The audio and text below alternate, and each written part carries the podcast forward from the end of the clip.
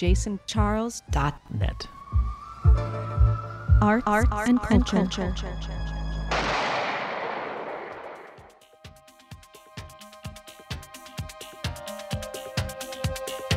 You are listening to Lost Angeles with Laura Craven on jasoncharles.net.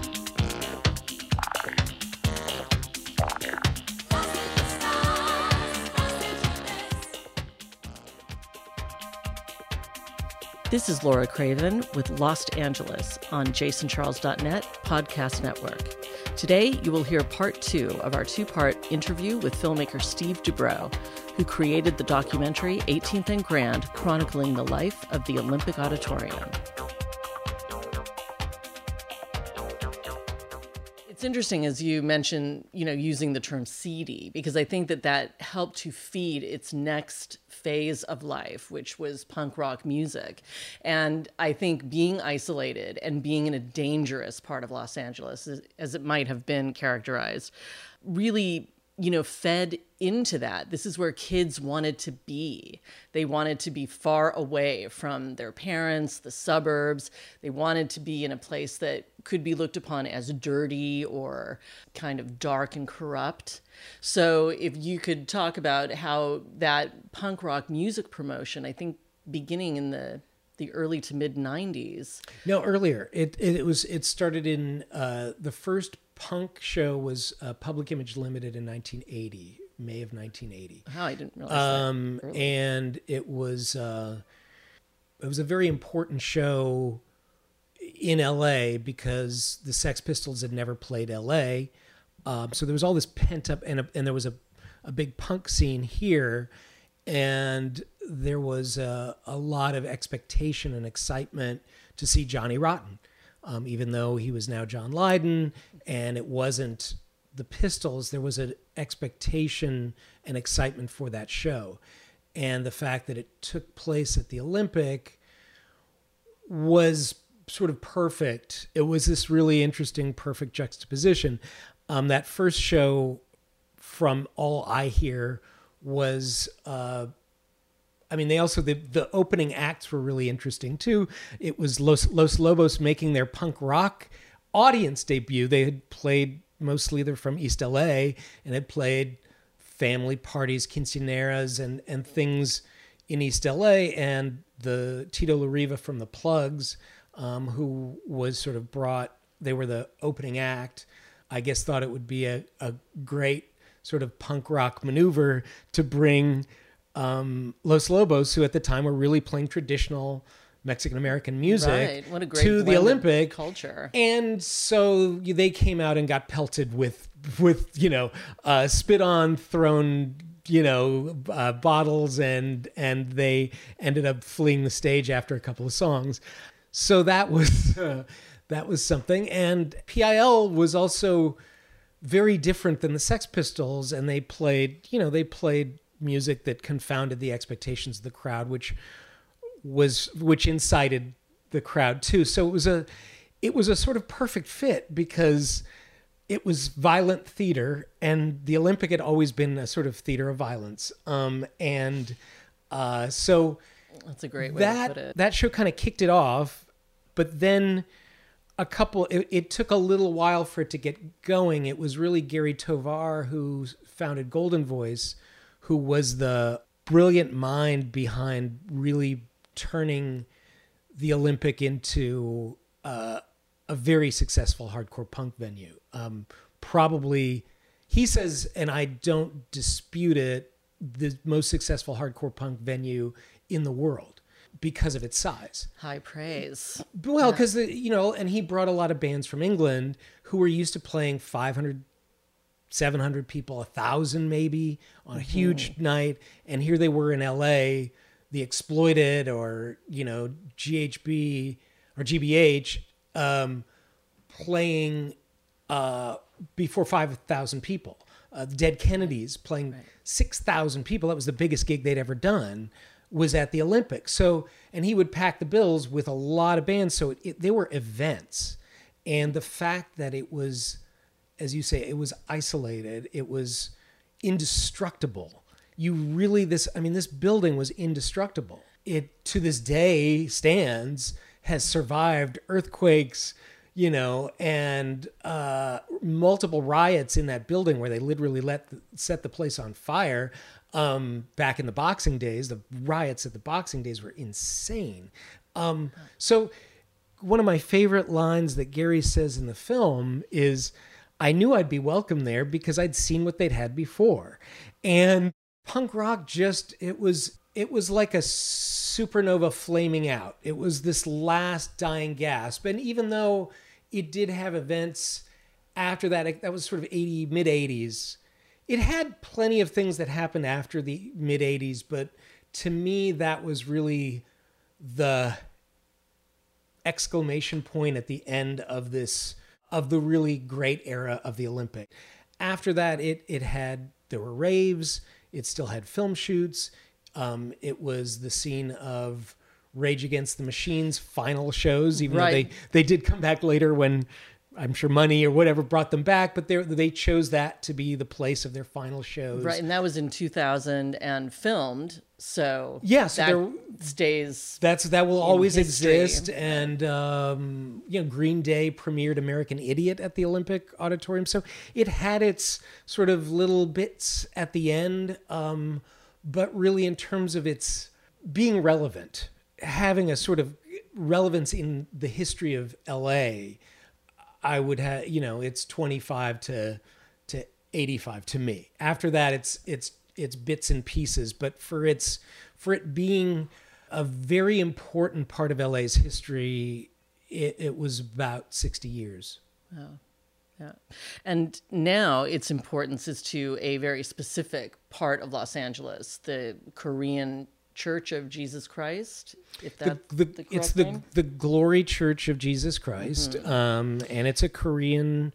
So the Needlemans owned it from the early '80s, and then they sold it to the church. I think around 2005. Right, 2005. And so now it is a Korean church, which of which I've attended quite a few services. Have. That's that's really kind of sweet. It is. I mean, I, you know, it's it's their home at least for now. I don't know if they intend to keep it forever, but my feeling is I'm glad that it isn't.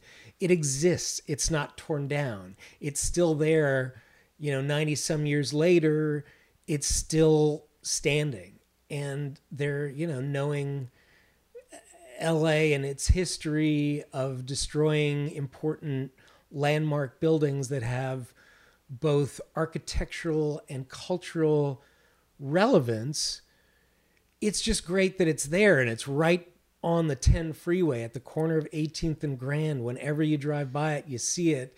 It may feel now for many people quite impenetrable or un- unknown or why is it there or what is that building for tons of angelinos they drive by it and think of it as the olympic and it and it has resonance and meaning and i see that through just through the feedback that i've gotten about the film and through our social media is how much it touches people in a way that i had no idea how much it would until i went down this strange vortex oh, that sucked me in. I don't know how it happened, but it's formed my understanding of Los Angeles in a different way.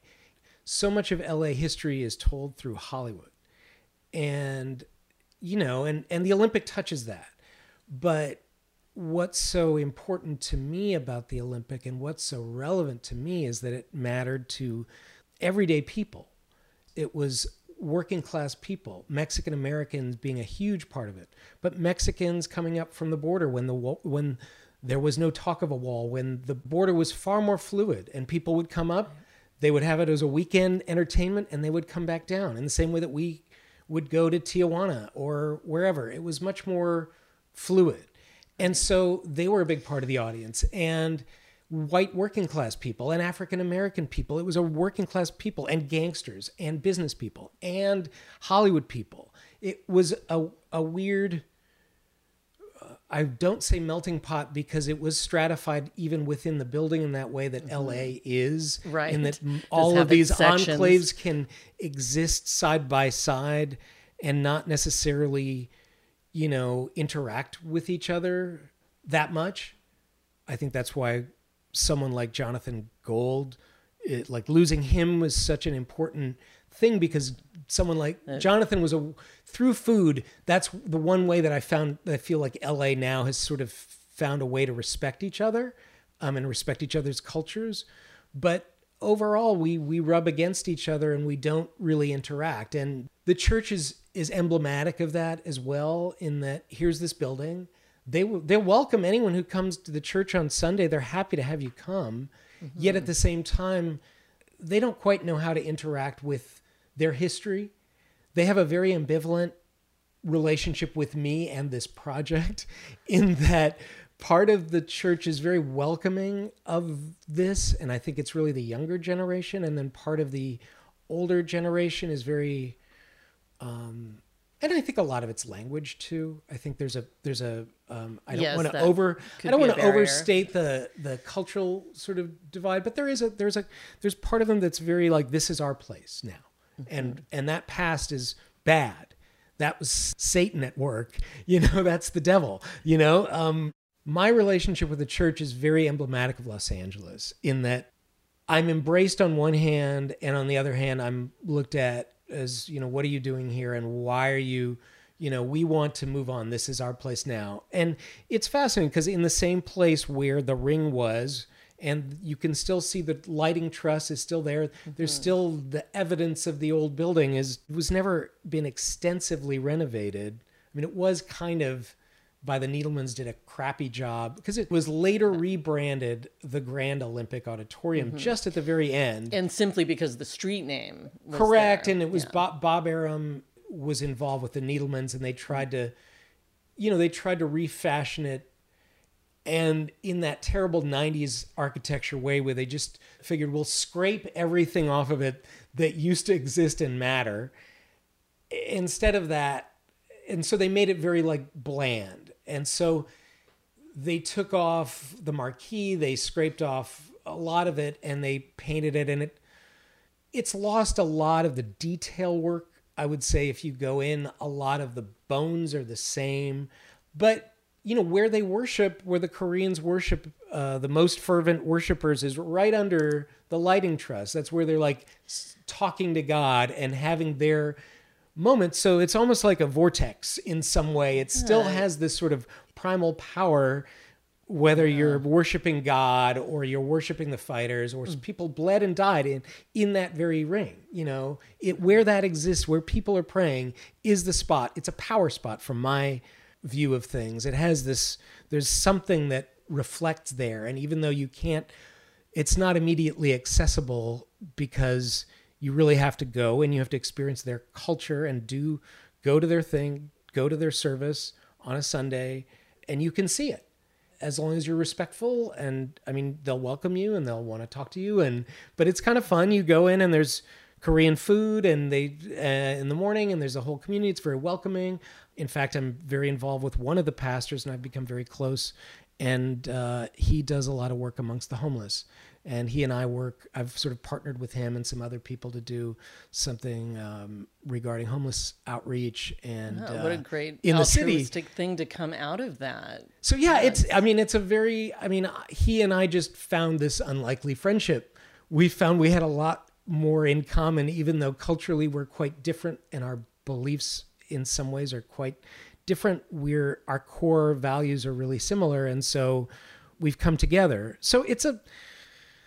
That's why I say like I've fallen down a rabbit hole with this project, and it keeps um, it keeps echoing, and I think it's super valuable way of of seeing the city, and I hope that beyond the film, I can keep doing the work because I see it really as a cultural history project, as much as a, I mean the documentary is but one part of it. It really is it's cultural history. It it takes time and money and, and all of that to do it. but it's super valuable. Yes, and yeah. what's I mean, what's nice has been it's been recognized. I've gotten I got a grant from the East Side Arts Initiative, which is tied to La Plaza Museum uh, down downtown. Um, I have become very close with uh, William Estrada, who is the head of the history department at the Natural History Museum, who's uh, an, uh, in the film and is an Olympic fanatic himself. And uh, he recognizes the value of historians really do value what I'm doing and they f- think it's groundbreaking work. Exactly. And so I'm really, I, I'm happy to have that validation. I know it is intrinsically from the history that I've gotten from, as I said, people who started going to the Olympic in the, the late 30s. You know, Right. I've Don And- Fraser, who first went and saw Golden. He's still alive. Who who who first went and saw Golden Gloves fights there in 1937 when he was 10 years old, and Kiki Baltazar, who started going in 44 and would take the streetcar from East LA back before the so you know the streetcars LA was so well served and the Olympic was served by all of these streetcar lines that came together around the Olympics so you could get to it from everywhere. And that's one of the things that Gary Tovar the punk rock impresario talks about it being right at the center of the city the heart of the city. And the, that LA being this almost like this uh, you know the the freeways being the arteries and veins that come into the the the center and the olympic being this sort of heart Oh, exactly. which That's is such an amazing uh, metaphor Mm-hmm. that i really appreciate he's a brilliant guy by the way um, but I, i'm telling you the people that i've met and interviewed and spoken with about this project you know from julio cesar chavez who ha- won his first title at the olympic in 84 I believe. Um, Oscar De La Hoya, who I haven't interviewed yet, but he won his first title at the Olympic. But going back through all of these these folks, it's just an amazing it's an amazing story, and it it matters. It's a building that matters to people. Mm-hmm. So And well, I think Los Angeles can be really grateful to have you as a historian for sure. And what are the next steps for 18th and Grand? When will people be able to to enjoy this film and, and learn the vast knowledge that you've brought together? this year soon production is wrapped it's cut and we're making some refinements and looking for a distributor now. So we're we're close. You know this process of culling this down into a cohesive narrative that draws this together has been very challenging to put that into a 90 minute film. You're inevitably going to leave out things that and people that matter to the fans and I want to please the fans, but ultimately I you know, it's a it's a film and it has to be a cohesive narrative that that that draws in um, anyone to follow this journey. And in many ways it's the journey of Aileen. My main characters I would say are the Olympic Auditorium, Los Angeles, and Aileen Eaton.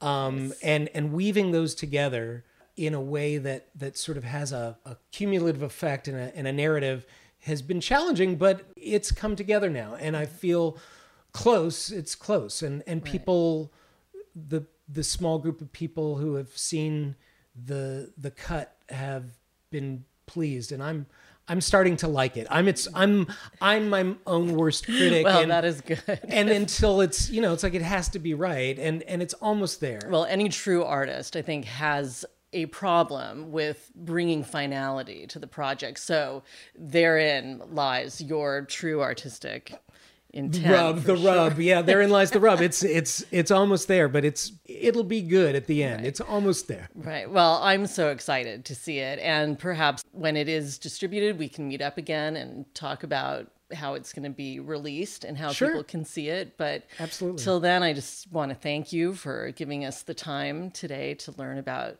the Olympic Auditorium. And I really appreciate all the amazing knowledge that you have about this topic. I've learned so much and look forward to the next time we can visit. excellent thank you very much Thank you, Steve. This concludes our two part interview with Steve Dubrow, filmmaker and creator of the documentary 18th and Grand. Thanks for listening to Lost Angeles on jasoncharles.net, podcast network.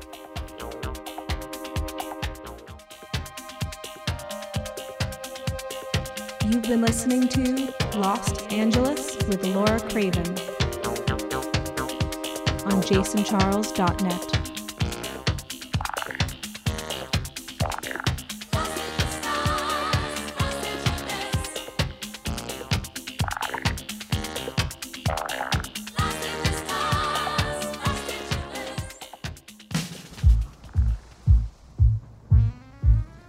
jasoncharles.net. Deep, deep talk, talk, deep, deep sounds. sounds.